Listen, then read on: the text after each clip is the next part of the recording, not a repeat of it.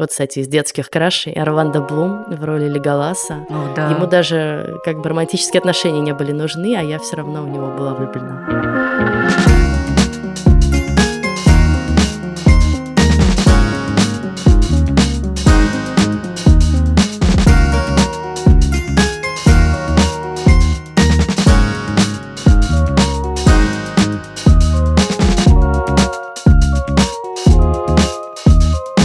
Здравствуйте, наши дорогие, любимые подписчики и слушатели. Это подкаст «Норм». Меня зовут Настя Курганская. Здравствуйте, наши слушательницы и слушатели. Меня зовут Даша Черкудинова. Это подкаст «Норм», наш спецсезон о любви все еще идет. Да, и в этом сезоне мы задумываемся, объясняем себе в первую очередь, пытаемся найти ответы и вообще разговариваем и рассуждаем о том, какой любовь бывает, какими бывают отношения, думаем о всяких проблемах, связанных с отношениями, разговариваем с экспертами, друг с другом, и с нашими слушателями, рассказываем истории о разных любовных опытах, ну и так далее. В общем, что такое любовь, какой она бывает в самом широком смысле, разбираемся здесь. Сегодня будет очень насыщенный выпуск с большим количеством разных названий, наименований.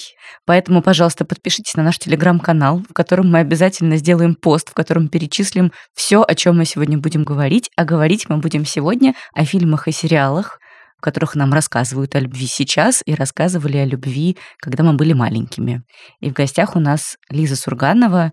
Она в прошлом главред издания «Кинопоиск», а сейчас она тоже работает в сфере кино и ведет подкаст в предыдущих сериях, в котором как раз обсуждает новинки сериала «Строение». Поговорим с Лизой о том, что нам рассказывают сериалы про любовь и отношения сейчас и что рассказывали раньше. А это такой будет оммаж нашему старому выпуску «Наши краши» сто лет назад делали такой выпуск, и там э, я разглагольствовала о том, какие у меня краши. А Настя тоже разглагольствовала. Да. Прежде чем начать, друзья, напоминаем о том, что у нас есть Patreon и Бусти, и для нас очень ценна ваша поддержка. Так что если вы любите подкаст Норм или другие наши подкасты, пожалуйста, подписывайтесь на нас на Патреоне и на Бусти. Каждый самый-самый маленький крошечный донат для нас очень важен. Мы продолжаем регулярно выходить благодаря во многом вашим донатам.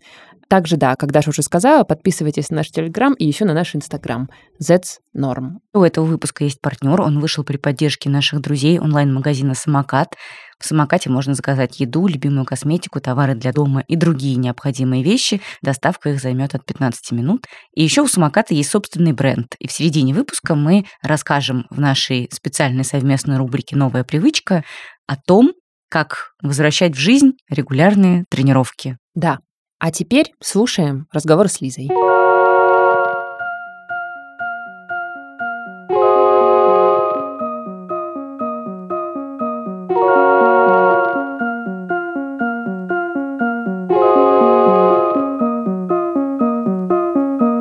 Мы тебя позвали поговорить про то, как изменилась любовь в фильмах и сериалах последние, не знаю, наверное, 10-15 лет. Мне кажется, что как раз вот такая активная трансформация примерно в это время произошла. Но начать мне хочется с вопроса про то, на каких сериалах и фильмах мы росли, и что мы видели как примеры, и как пример для подражания в любви и в отношениях. Я думаю, что мы с вами росли примерно на одних и тех же сериалах и фильмах. Во многом обусловлено это было тем, что мы смотрели телек, а по телеку, в общем, показывали одни и те же сериалы, и росли мы на всяких зачарованных друзьях, клинике, ну, по крайней мере, я так точно. Соответственно, мне кажется, что наше восприятие отношений и любви во многом было сформировано вот этим потоком ситкомов рубежа, да, 90-х, нулевых, в которых вот это бесконечное он и нов отношения расстаются, встречаются, ну, такие Росс и Рэйчел, да, которые вроде как созданы друг для друга, но что-то все время стоит у них на пути.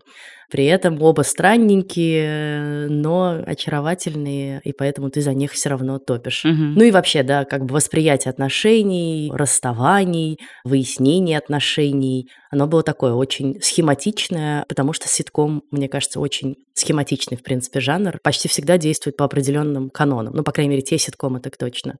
Ну, а потом были всякие романтические комедии, если помните, был тоже вал всяких там, не знаю, Friends with Benefits, еще что-то, молодежные такие комедии, где они случайно встретились, сначала они друг друга ненавидят и срутся, а потом они понимают, что между ними искра, и он едет к ней через всю страну, запрыгивает в самолет в последний момент. О, да. Странные, безумные романтические жесты, которые из сегодняшнего дня, особенно вот такое более молодое волк поколение, уже рассматривает как некоторую форму сталкинга, что типа, блин, чувак в окно залез, это не ок, это не романтический жест. Думаю, что я в жизни тоже воспроизводила довольно много каких-то жестов и всяких таких поступков, увиденных в разных сериалах. Я совершенно точно прошла длинный тернистый путь восприятия и оценки любовных линий в сериале «Секс в большом городе». И сначала казалось, что вот эта линия мистера Бига и Кэрри Брэдшо очень романтичная, потом стало казаться, что она какая-то токсичная, а сейчас я снова подумала, ну, все-таки я чувствую эту линию. А сейчас, тем более, мы узнали, что в новом сезоне Just Like Z появится еще снова Эйден, как бы снова вернется. То есть она опять вернется сейчас к еще одному бывшему. Был же большой скандал по этому поводу, что поклонники сериала начали писать, блин, вы что, не надо, она ему уже два раза разбила сердце, это ненормально, не надо еще раз. Но это на самом деле, мне кажется, вот как раз противостояние двух культур. Вот эта старая культура, которая такая считает, но настоящей любви нет помех. Даже если она ему разбила сердце, а вдруг в третий раз все-таки осознала это и захочет быть с ним, у них все будет зашибись. Финальные титры, да, поцелуй, а после этого мы не знаем, что происходит. Она ему еще пять раз разбивает сердце, но это уже не важно. А молодое поколение говорит, что нет, во-первых, абьюз работает в обе стороны, некорректное отношение к партнеру работает в обе стороны, и женщины тоже могут себя так вести. И это, кстати, классно, да, потому что не надо рисовать женщин такими идеальными, только жертвами, да, или только идеальными принцессами вопросами. Если ты наблюдал в каком-то сериале ненормальные отношения, не надо их воспроизводить еще раз, да, дайте уже более здоровый какой-то вариант. Но проблема в том, что вообще этот сериал не предложил как бы некоторого нового выхода, да, вот из всех своих ценностных рамок, которые были заложены в начале нулевых. Вот эти женщины также ходят в каблуках Манова Бланик по Нью-Йорку, совершенно вообще не представляю, что вокруг них происходит, живут на несоразмерные доходы их зрителей, какие-то средства, бесконечно проводят время в бранчах, ланчах, раньших. Отдельный вопрос с этим сериалом вообще. Насколько он актуальным остается? Вообще, вот эти все фильмы рубежа веков рассказывали, что вообще любовь — это главный интерес в жизни человека, да, твое главное предназначение, если ты молодой человек или девушка, найти свою любовь, найти своего партнера и жить с ним долго и счастливо. И очень мало какие фильмы или сериалы переходили за границу того, вот ты его нашел, а дальше-то что? Тогда мы были не взрослые люди, у нас не было этого опыта, но мы выросли, теперь оглядываемся назад и понимаем, так не бывает, да, мы знаем, что после того, как ты нашел, скорее всего, еще будет много разных проблем и трудностей, которые вам надо вместе преодолеть. И то, преодолеете вы их или нет, как раз и будет означать, долго будете жить счастливо или не очень. Я в этом смысле очень люблю финал фильма выпускник старого совсем, да, он не очень по хронологии сегодняшнего дня, из 60-х годов, но там тоже такая вот как бы романтическая линия, вот э, герой Дастина Хоффмана влюблен в эту девушку, вот он прибегает на свадьбу, утаскивает ее с этой свадьбы, они садятся в автобус, как бы они сбежали, все очень романтический жест, и дальше камера повисает несколько минут, просто мы смотрим на их лица, которые из этого радостного, вот возбужденного состояния Выражение их меняется на полную растерянность. Вот мы в автобусе, она в свадебном платье, мы куда-то едем. А что, куда мы едем-то, что дальше-то делать? Вот я ее утащил со свадьбы. А что будет дальше? И вот этот вопрос, который повисал в конце этого фильма, очень, мне кажется, ироничный и важный, да, потому что mm-hmm. мы все знаем, что самое важное начинается условно после того, как он до нее добежал, после того, как вы дошли до алтаря вместе или до чего вы там дошли. И даже часто после того, как родился первый ребенок, да, тоже может быть э, долгожданный финал некоторых фильмов. И мне нравится, что современные фильмы и сериалы как раз все больше рассматривают вот эту ситуацию с другой стороны, да, вот этого рубежа некоторого. А что теперь-то происходит, да? Вот вы живете вместе много лет, а как вы себя чувствуете? А соответствует ли этот человек твоим представлениям о нем, когда ты там за него выходила замуж или женился, да, э, на ней? А вы точно совпали по ценностям? Или вы так влюбились друг в друга, а потом поняли, что, блин, что-то кажется немножко не то. Вот. Или он начал, не знаю, бить тебя дома, или орать на детей и так далее. Ну, в общем, много вопросов, которые нормальные, и с которыми как раз мы все уже сталкиваемся, и которые, мне кажется, правильно задавать, потому что иначе создается вот это ложное представление у 17-летнего человека, что самое важное его предназначение – это найти того своего единственного, и как только он его найдет, жизнь его наладится и станет невероятно счастливой. И, возможно, это проблема, с которой дальше все идут к психотерапевтам. Типа, я же его нашел, а что не так? Слушай, а что хорошего вообще за последнее время снято именно про длинные серьезные отношения. Я недавно разговаривала с одним своим приятелем, мы обсуждали подкасты на русском языке, и он говорит, слушай, мне так не хватает контента про взрослых людей в долгих отношениях, которые вместе 10-15 лет. Я все время вижу контент про дейтинг, контент про какие-то расставания, про то, как люди расстаются и как это пережить, про, может быть, начало отношений. Мне не хватает каких-то вещей про то, как люди долго-долго вместе. В целом, как будто в сериалах и в кино чуть-чуть побольше такого, чем в подкастах. Мне кажется, да. Не знаю про подкасты, я просто не слушаю такого типа подкасты. А в сериалах и кино, конечно, стало гораздо больше, ровно за счет того, что просто сериалы сейчас стали настолько развитым форматом. Сериалы стали как полноценные долгие романы, да, замена вот этим длинным книжкам, сагам, поднимавшим самые сложные проблемы. Просто в чем еще проблема и разница форматов? В фильме тебе в два часа надо уложить достаточно цельную историю. И тебе надо еще, чтобы человека затащить в кинотеатр, дать ему некоторую сладкую конфетку. И поэтому, на самом деле, кинотеатры и компании, которые собираются много денег зарабатывать, любят истории с хэппи-эндом. Люди зашли, купили попкорн, вышли довольны. А, на свидание свидание сходили, да? Ты же не пойдешь на свидание на фильм про тяжелое расставание и абьюз, скорее всего. Может быть, конечно, не такие отношения, но тем не менее. Поэтому давали все время такую вот как бы романтическую, удобную обертку. А сериал это то, на что ты готов потратить время дома, ты готов смотреть долго, и где будет долго развиваться линия персонажа, она будет меняться, да, и к концу сезона или к концу сериала он выйдет совсем не таким, как он его начинал. Прекрасный пример Breaking Bad. И, собственно, сериалы, как бы осознав эту свою силу, начали раскручивать раскручиваться по полной вот именно в эту сторону, да, что мы смотрим на персонажа в его развитии, в его раскрытии, арка персонажа, то, что называется, да, на языке сценариста, как он проходит какой-то путь. И этот путь гораздо более радикальный обычно, чем в фильмах. И мне кажется, что да, за последнее время стало появляться гораздо больше сериалов, но на самом деле и фильмов вот про сложности в браке, про сложности в длительных отношениях, про необычные отношения, про поиск выхода из этих отношений, самые разные. Вот из хорошего все равно так или иначе это будет крутиться вокруг темы там, расставания, развода, кризиса, потому что нужен некоторый конфликт для того, чтобы история была интересной. Если у людей все хорошо, то что про них как бы рассказывать?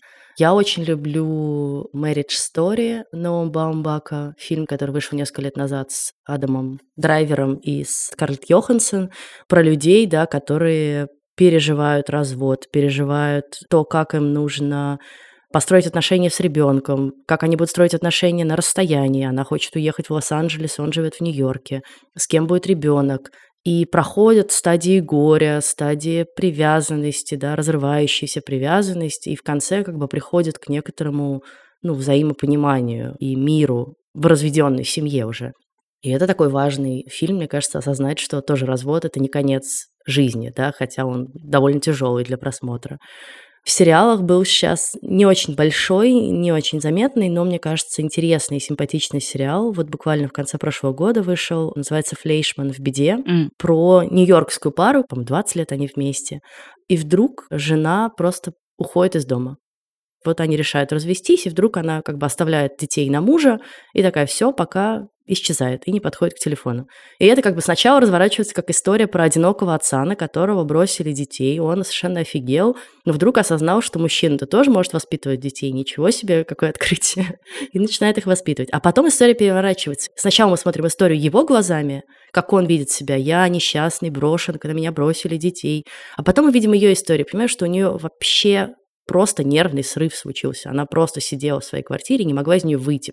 В том числе из-за отношения к ней мужчин, из-за каких-то ожиданий, которые стоят перед женщинами, которые гораздо жестче, из-за довольно жесткой травмы, которую ей нанесли психологического время родов. И всего этого муж ее не осознавал и решил, что она просто бросила его на произвол судьбы. И мне очень понравилась история именно того, что она как бы показывает две стороны медали, что мы всегда знаем одну какую-то сторону, обычно в фильмах или сериалах, а вторую сторону по умолчанию считаем неправой, да. Mm-hmm. А здесь ты можешь выбрать, на самом деле, какая история тебе ближе, сначала думаешь, что это про него, а потом думаешь, а может это про нее. Кто из них в беде на самом деле? Дорогие друзья, сейчас будет рубрика «Новая привычка», которую мы придумали и сделали вместе с онлайн-магазином «Самокат». «Самокат» предложил нам такой челлендж. В течение пяти недель внедрять в жизнь друг друга новые классные рутины. И вот Даше досталась последняя неделя и последняя привычка полезная — тренировки по выходным. Я, Даш, предлагала тебе после тренировок восстанавливать силы батончиками, разными прикольными и снеками самокат. Расскажи, пожалуйста, как прошла эта неделя для тебя. Настя, ну ты знаешь, я очень рада была, что мне достался тест батончиков, потому что я очень люблю эти батончики, давно их знаю. Пару лет назад я, если помнишь, несколько месяцев старалась есть по вегану, не есть никаких животных белков. И вот тогда меня просто спасали батончики из самоката. Это был мой главный, самый любимый десерт. И мои фавориты с тех пор это гречишный и шоколадный с карамелью. У этих батончиков очень простой состав. В них нет муки, нет белого сахара, нет животных жиров, и при этом у них невероятный вкус, который похож, знаешь, вот на печенье, на сгущенку, на молочный шоколад э, с какими-то такими нотками то гречишного чая, то каких-то ягодок. Очень прикольно. Это низкоуглеводные батончики, хотя и довольно калорийные из-за высокого содержания орехов. И после тренировки это, конечно, идеальный перекус, когда хочется себя порадовать, подкрепить силы, ничего лучшего не найдете. Поэтому я, конечно, закупилась с удовольствием, купила сразу шесть разных батончиков, свои любимые вот эти вот гречишные с карамелью, и шоколадный с печеньем, и шоколадные с малиной и печеньем, мой, кстати, новый фаворит. Еще я взяла попробовать два фруктово-орехового батончика с разными ягодками. Ну и какие мои успехи в тренировках? Не очень классно, если честно. Четыре этих батончика я взяла с собой на дачу и угостила маму. Мы всегда с ней очень бодро начинаем дачный сезон. Всякое там пилим, рубим, красим. И я решила, что это, ну, как будто бы тренировка, нормальная. Мама в восторге была. Еще один батончик я съела после игры в бадминтон. Вот если сейчас играешь в бадминтон, это как будто бы ты потренировалась. И последний порадовал меня после ожесточенной весенней генеральной уборки в квартире. В общем, я провалила последний челлендж, но батончики очень понравились мне. Я засчитываю, Даш, и садовые работы, и уборку, и бадминтон как тренировки. Ну, я считаю, кстати, что действительно за этот месяц, в общем-то, мы с тобой, правда, оздоровились, и я продолжаю и пользоваться экологичными средствами для дома от самоката, продолжаю пить травяные чаи самоката, которые тоже мы обсуждали в одном из предыдущих наших выпусков. И действительно, это все такие мелочи, которые мой образ жизни так вот немножечко оздоравливают в широком смысле и как-то меня заземляют. И мне не очень нравятся. И, в общем-то, спасибо большое самокату за то, что мы столько разных прикольных всяких штук тестировали и внедряли в наш образ жизни, в нашу повседневность в течение этого месяца. Вообще, кстати, я тоже очень люблю разные батончики из самоката. И даже и вне каких-то тренировок, и вне ЗОЖа, и вместе с ЗОЖем я очень люблю ими перекусывать, потому что это просто вкусно. Дорогие слушатели, напоминаем, что у самоката есть два промокода для вас. Если вы еще не пользуетесь самокатом, то по промокоду норм большими буквами кириллицей вы получите скидку 20% на первый заказ от 800 рублей а еще один промокод норм СМКТ, тоже на кириллице и большими буквами, дает скидку в 10% на товары и продукты от самоката при заказе от 700 рублей. Промокод есть в описании эпизода. Пользуйтесь и покупайте товары от самоката вместе с нами. И ознакомьтесь, пожалуйста, с правилами акции, они тоже есть в описании эпизода. Поскольку сейчас, как мне кажется, в сериалы ставят в главу угла в основном женские истории и истории ЛГБТ-людей, во-первых, как это вышло, а во-вторых, как на это так скажем, реагирует публика, как тебе кажется? Публика реагирует по-разному, на то она и публика. Понятно, что всегда есть люди более гомофобно настроенные, консервативно настроенные, которые будут кричать, что доели уже со своими геями, везде их пихать. И, к сожалению, очень часто ты это наблюдаешь именно во всяком русскоязычном мире, угу. который реагирует вот на эти изменения в западном контенте, скажем так. А западный контент уже убежал вперед, потому что производители контента в Америке, в Канаде, в Великобритании понимают, что Мир-то изменился, и в нем голоса ЛГБТ людей гораздо громче звучат. И это значит, что если мы будем продолжать игнорировать их на экранах и делать истории только про гетеросексуальные пары, мы потеряем часть аудитории. Если мы не будем показывать чернокожих людей и их истории на экране, или латиноамериканцев, или мигрантов из Пакистана в Великобритании, то мы тоже будем терять все больше и больше аудитории, потому что это факт, да, что белое население, его гораздо меньше, чем людей с другим цветом кожи и в мире, и на самом деле и в Америке уже, и я думаю, что в Великобритании близко к этому. Это факт просто, и тебе надо с этим работать. Либо ты говоришь, нет, я придерживаюсь консервативных взглядов и работаю, и вымираю вместе, значит, со своим белым зрителем, либо я mm-hmm. диверсифицируюсь и вообще показываю историю про современный мир, в котором совершенно нормальные отношения между людьми разного цвета кожи, бэкграунда, разного религиозного бэкграунда, и в котором нормальные, сложные отношения. Пожалуйста, на самом деле я прям восхитилась ходом в сериале «Тед Лассо», который весь mm-hmm. из себя такой как бы семейный, домашний и милый. И вдруг вот героиня Килли, которая встречалась с такими как бы супер мачо футболистами, сначала одним мудаком, потом другим тоже сложным парнем, и вдруг она как бы находит свое счастье в отношениях с девушкой. И это довольно смелый ход для такого сериала, для компании Apple, которая не HBO, скажем так, да, не настолько радикальная в выборе тем. Если бы это был сразу заявлен как такой, не знаю, суперавторский взрослый сериал, где расскажем сейчас всю правду об отношениях, ну нет же, да, мы понимаем, что Тед Лассо — это вот на всех и про всех. И это очень классно. Это прям важный, мне кажется, показатель того, что это становится нормой, это должно быть нормой, никто не должен никого осуждать. Есть свобода выбора, свобода попробовать то, что им хочется попробовать, и осознать, что, может быть, им нравятся другие люди, даже если всю жизнь им втолковывали, что им должны нравиться э, мачо-футболисты. Как ты считаешь, что первично спрос аудитории или создатели сериалов, которые хотят показать и научить какому-то другому образу отношений, какому-то, может быть, уже более diversity, менее токсичному, что первично здесь. Мне кажется, это неправильно думать, что произведение искусства обязано тебя учить, и если автор начинает исходить из позиции «сейчас я вас научу, как надо жить», то пиши пропало, то это превращается в какую-то проповедь, угу. так или иначе, да, это перестает быть произведением искусства сложным, с нюансами, попыткой показать разных людей с их ошибками, хорошими качествами, плохими качествами, становится навязыванием определенной идеологии. И это на самом деле как раз то, что вот комментаторы в России считают, что и происходит с ними. Нам навязывают эту идеологию, нам говорят, что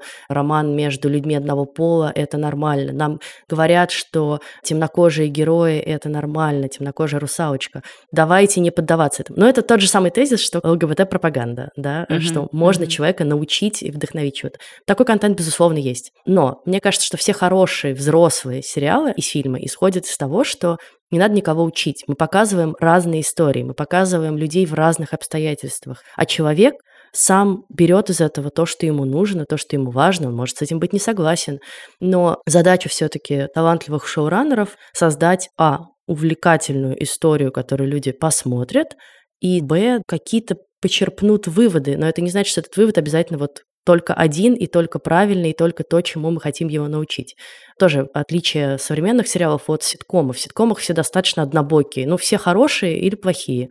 Все герои сериала «Друзья» хорошие, хотя местами они делают странные поступки. Но тем не менее. А вот есть фильмы, да, в которых есть всегда герой и есть злодей, которым противостоит.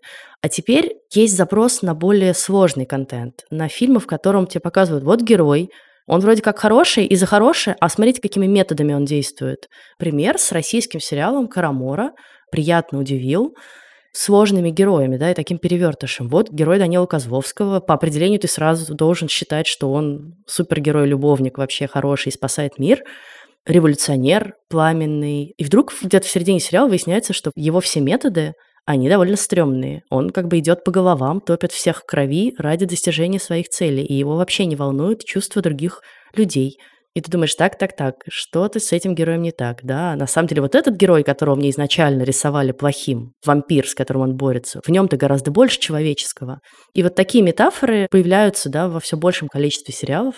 Такие mm-hmm. сложные герои, опять же, Уолтер Уайт, которого мы сегодня упоминали, да, вот положительный герой начинается, ты ему сопереживаешь, очень хочешь, чтобы он заработал денег, вытащил свою семью из этого кризиса, вылечился от рака. А потом ты понимаешь, что вообще-то его цель была не от рака вылечиться, а желание власти, и его это желание власти поглотило. Какие-то были даже данные про то, что аудитория американская надоел токсичный главный герой.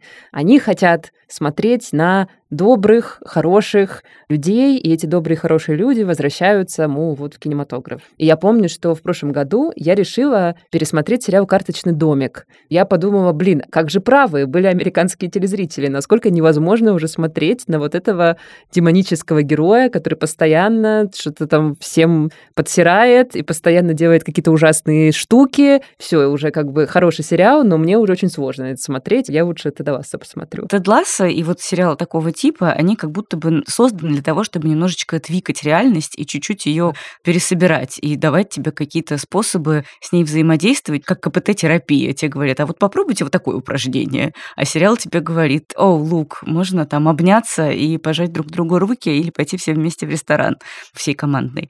Это талантливо при этом получается, за этим интересно смотреть, следить, в этом интересно участвовать, интересно про это думать. При этом есть российские сериалы, которые как будто бы пытаются вот тоже там какую-то чуть-чуть феминистской оптики вкрутить. Или вот даже вот этот фильм «Вызов» с э, Юлией Пересильд, я посмотрела его чуть-чуть, и там как будто бы тоже есть вот этот вот такой феминистский посыл, типа женщина полетела в космос и так далее. Но как-то вот веры нету в этот посыл, и реальность как будто бы не твикается. Вот как талантливо сделать вот эту дидактическую миссию?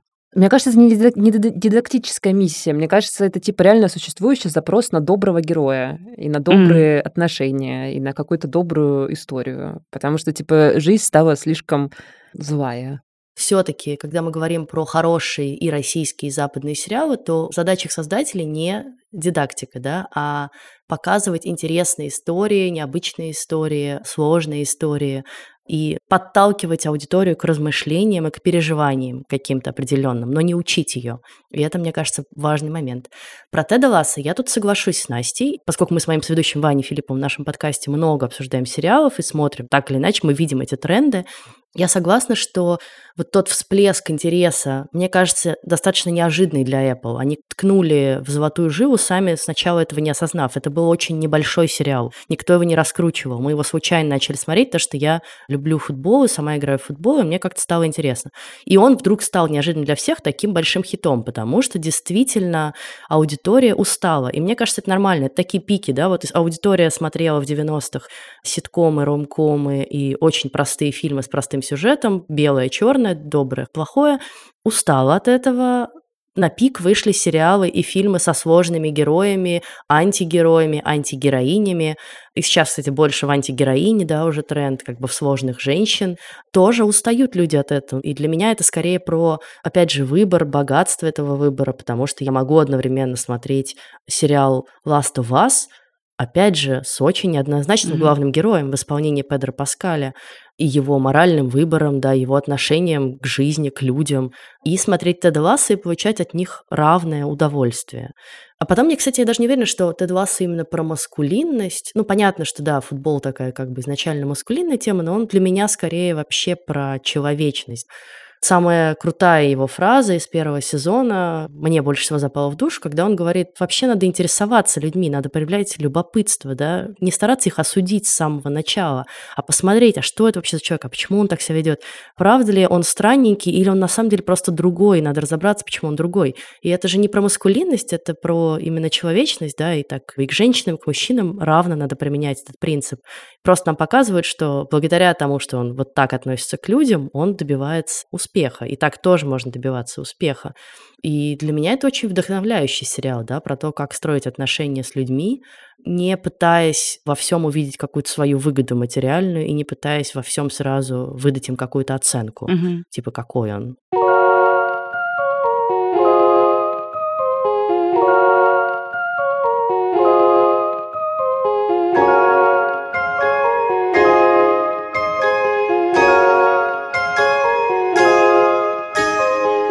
Хотела еще, кстати, вбросить реплику про ситкомы. Ты говоришь, что в ситкомах все очень хорошие, тоже насчет переоценки ценностей. У меня сейчас есть два guilty pleasure любимых. Я в Ютубе смотрю, во-первых, отрывки из сериала Beverly Hills 90210 и кринжую каждый раз и думаю, почему так мне нравились эти люди и их отношения. А во-вторых, у меня есть еще любимые видеоблогерши, которые все время разбирают, как я встретила вашу маму. Тоже такой мой любимый сериал, который, мне кажется, сильно на меня повлиял в юности. Я тоже все время какие-то пыталась совершать камбэки, поэтому к людям, которых я считала, значит, своей судьбой.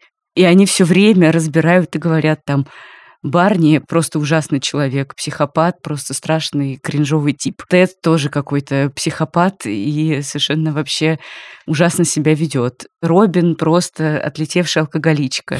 Эти два созависимые, я смотрю, думаю, господи, ну вообще и правда действительно так. А как это случилось, непонятно. Я любила этот сериал, когда он шел, и он был смешным, но так, когда ты оглядываешься на него и думаешь, вот опять же, главная идея этого сериала, я должен найти ту самую женщину, и пока я ее не найду, я не успокоюсь. И главная загадка этого сериала была, а кто же, кто же та самая женщина? Мгм. Ну и Барни, да, который как бы спит вообще со всеми подряд и относится к женщинам абсолютно как к вещам. И два вот этих подхода, как бы разных, но при этом одинаково криповых на самом деле. То, что о них выросло целое поколение, это, конечно, так себе история. Ну и вообще вот эта идея, что девушка должна быть конвенциональной внешности. Вот опять же, да, другой ситком популярный нулевых, теория большого взрыва. С одной стороны, предлагает нестандартных героев, а с другой стороны, тоже у них у всех абсолютная обсессия найти себе девушку, потому что они еще гики, им это сложно. И, конечно же, Ленард должен запасть на самую как бы конвенционально симпатичную девочку и долго-долго ее добиваться всеми возможными способами, наконец-таки добиться, и зрители умиляются и плачут от счастья. Но все это довольно странно. Но еще главный фильм, который вот я, например, нежно люблю до сих пор, но который подвергся жесткой критике вот в эту эпоху новой этики, это фильм «500 дней лета», Мгм. который тоже как бы сформировал у нас определенное ожидание да, от романтических отношений, что вот как бы он нашел ту самую девушку, у него совпадают с ней музыкальные вкусы, и она такая необычная, вот эта Manic Pixie Girl, да, и она такая оригинальная, и все как бы у них должно совпасть, и он настолько зациклен на картинке, которую он себе нарисовал в голове, что вообще-то не понимает, что там реальный человек другой, другого хочет, и ему эти отношения буквально навязали. И потом он удивляется, да, герой, в смысле Джозеф Левит, а что такое-то, почему она от меня ушла? Ну, потому что ты в ней видел не женщину, настоящую человека со своими интересами и желаниями, а свою идеальную проекцию. И ты как бы очень пушил эту проекцию. И вдруг как бы фильм, да, вот когда я это все как-то переосмыслила, фильм, который мне тоже казался таким, как бы, ах, про несчастную любовь, предстал немножко в другом свете. Не фильм плохой, просто ты по-другому смотришь на позицию персонажа. Ты думаешь, так, ну вообще-то тебе показывают, что позиция его как раз неправильная, что все, что с ним произошло, это следствие его отношения к этой девушке. Мне просто кажется, это хороший фильм, сложный, и в нем можно долго копаться, и нет такого, что, типа, на самом деле он имел в виду, что вот так ок, и смотрите, какой бедный несчастный мальчик, которого бросила девушка. Нет, ну, в смысле, не надо просто людям навязывать свое представление о прекрасном, и о них тоже, мне кажется. Да, мы все ошибаемся, все через это проходим, и поэтому ему дают, в конце концов, хэппи-энд некоторый. Но ты должен осознать, что вот то, как ты это все выстроил, оно тебя сюда и привело. Мне кажется, так. А есть ли что-то, что тебе не нравится сейчас в том, как поп-культура показывает романтические отношения? Есть ли что-то, чего тебе не хватает как зрительнице? Два разных вопроса. Мне кажется, мне всего достаточно хватает, потому что сейчас, правда, очень большой выбор контента, и очень разные бывают сериалы. И вот, кстати, да, там вопрос к сериалам про то, как живут... К вопросу о том, как живут люди в долгих отношениях. Только что начал выходить новый сериал HBO с Элизабет Олсен, который называется «Любовь и смерть». В 70-х идеальная домохозяйка, мать твоих детей, готовит им ланчбоксы, идеальный дом. И вдруг она как бы понимает, что ей стало скучно, вот нечего делать. Вот они живут в маленьком каком-то американском городке. И она придумывает себе, что она хочет переспать с мужем своей подруги. М. Такая, хочу роман.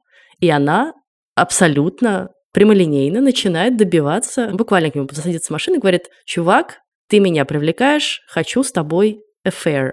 Типа, подумай об этом. В этом есть какая-то доля иронии очевидная, потому что дальше они целую серию посвящают тому, как они обсуждают, что вроде как хочется, но стрёмно, надо все спланировать. Давай сейчас пропишем, где мы встречаемся, при каких условиях мы заканчиваем эти отношения, что мы точно делаем, что мы точно не делаем, принимаем душ каждый раз после секса, на публике себя ведем так-то.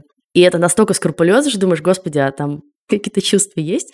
И это интересная очень тема, интересный в нее заход, но для меня ужасно дискомфортный просмотр. Как бы тебе оба героя не симпатичны, потому что они вот такие прагматики, которые ко всему относятся вот так. Вот как бы стало скучно, как бы из этого выбраться, выберемся вот так, попробуем.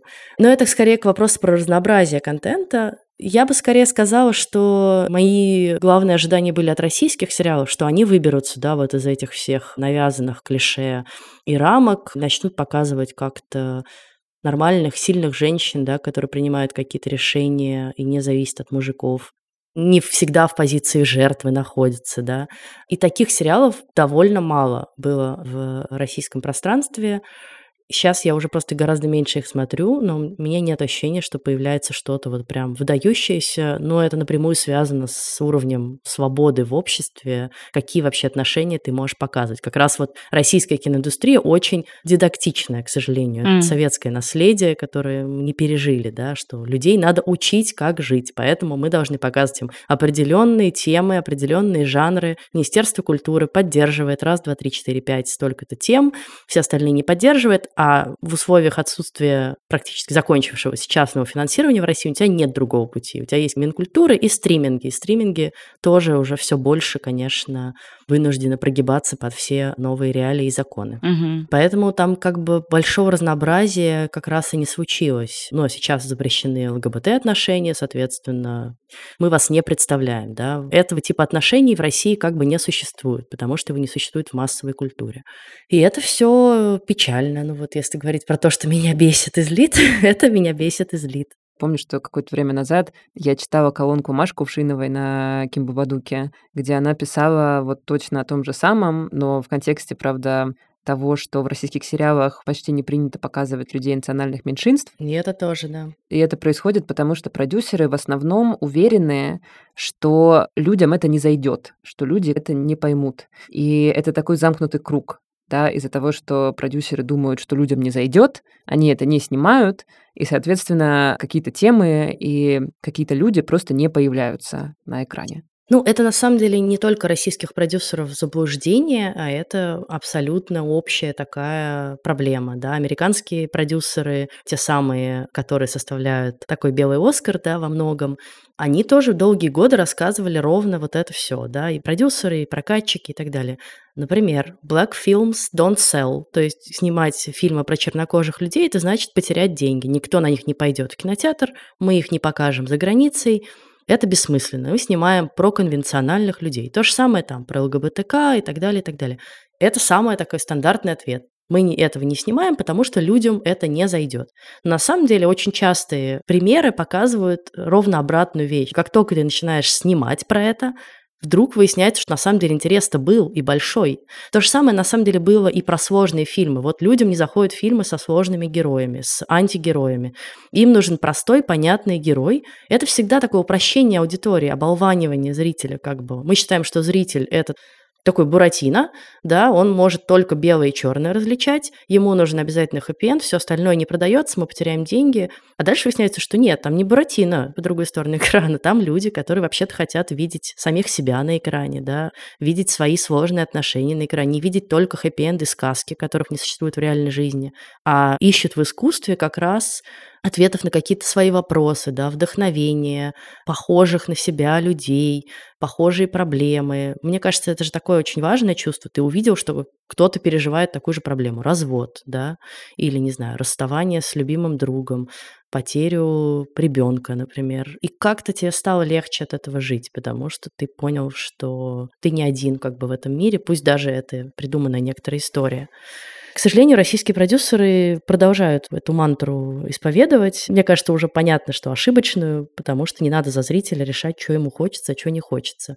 Рост интереса российских зрителей к сериалам на стримингах более сложным, чем фильмы в кинотеатрах. Опять же, все-таки там были заходы в сложные темы, неоднозначных героев, даже немножко в ЛГБТ-отношения, показывает, что зритель гораздо умнее, чем про него принято думать. Угу. Он готов на разные необычные темы, только дай ему как бы выбор. Вот и все. Удобная отмазка, которая на самом деле уже перестала работать, мне кажется.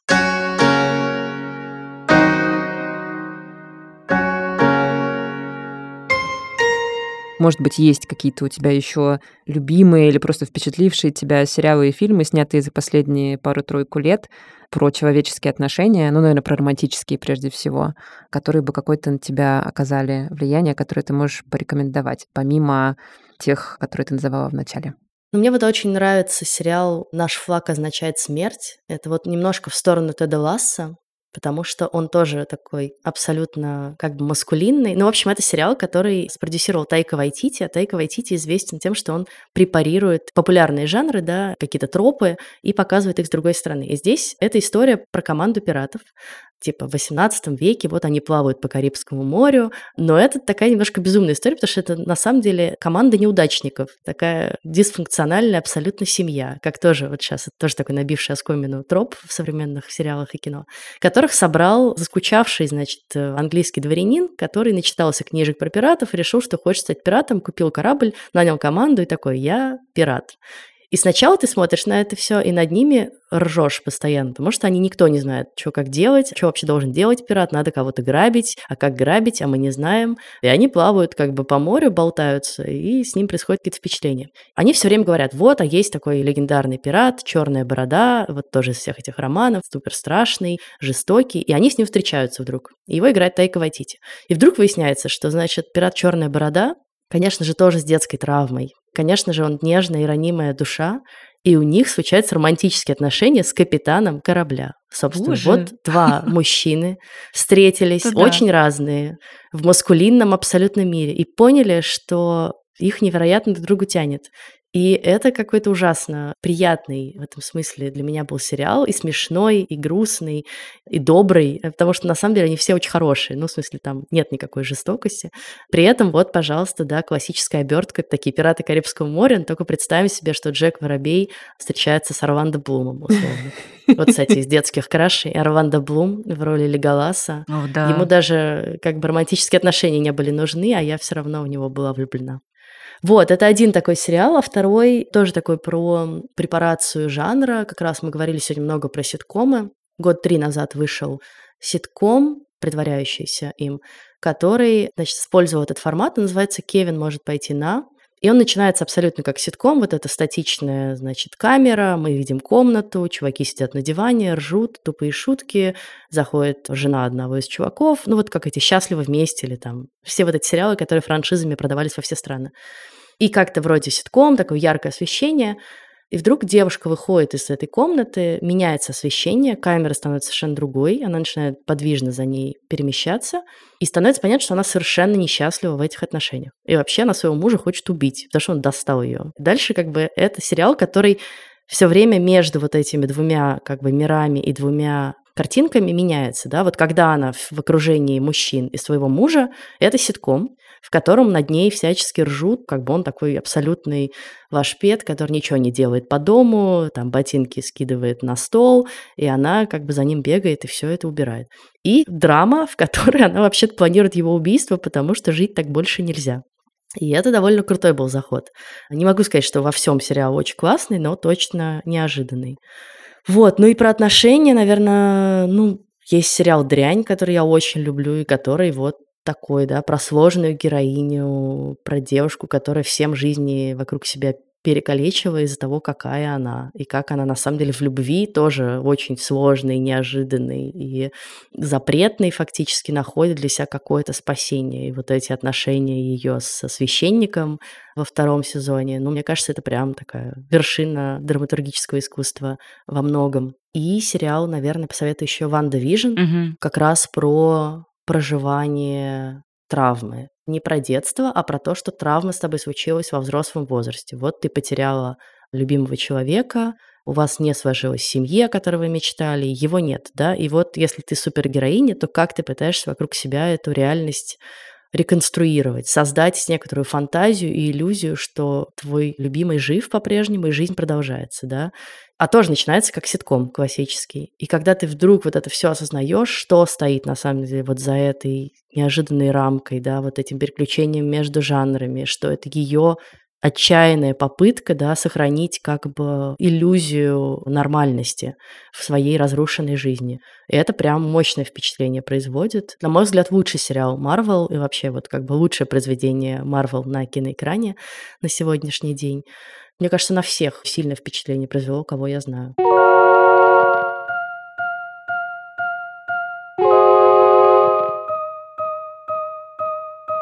Дорогие друзья, это был подкаст «Норм». Мы говорили сегодня с Лизой Сургановой, ведущей подкаста в предыдущих сериях, и в прошлом главным редактором «Кинопоиска», и вообще очень интересным человеком, который мы очень любим, очень благодарны, что она пришла. Меня зовут Настя Курганская. Меня зовут Даша Черкудинова. Все сериальчики, которые Лиза сегодня порекомендовала, соберем и опубликуем в Телеграм-канале. Может быть, еще от себя что-нибудь добавим. Да, пока. Пока.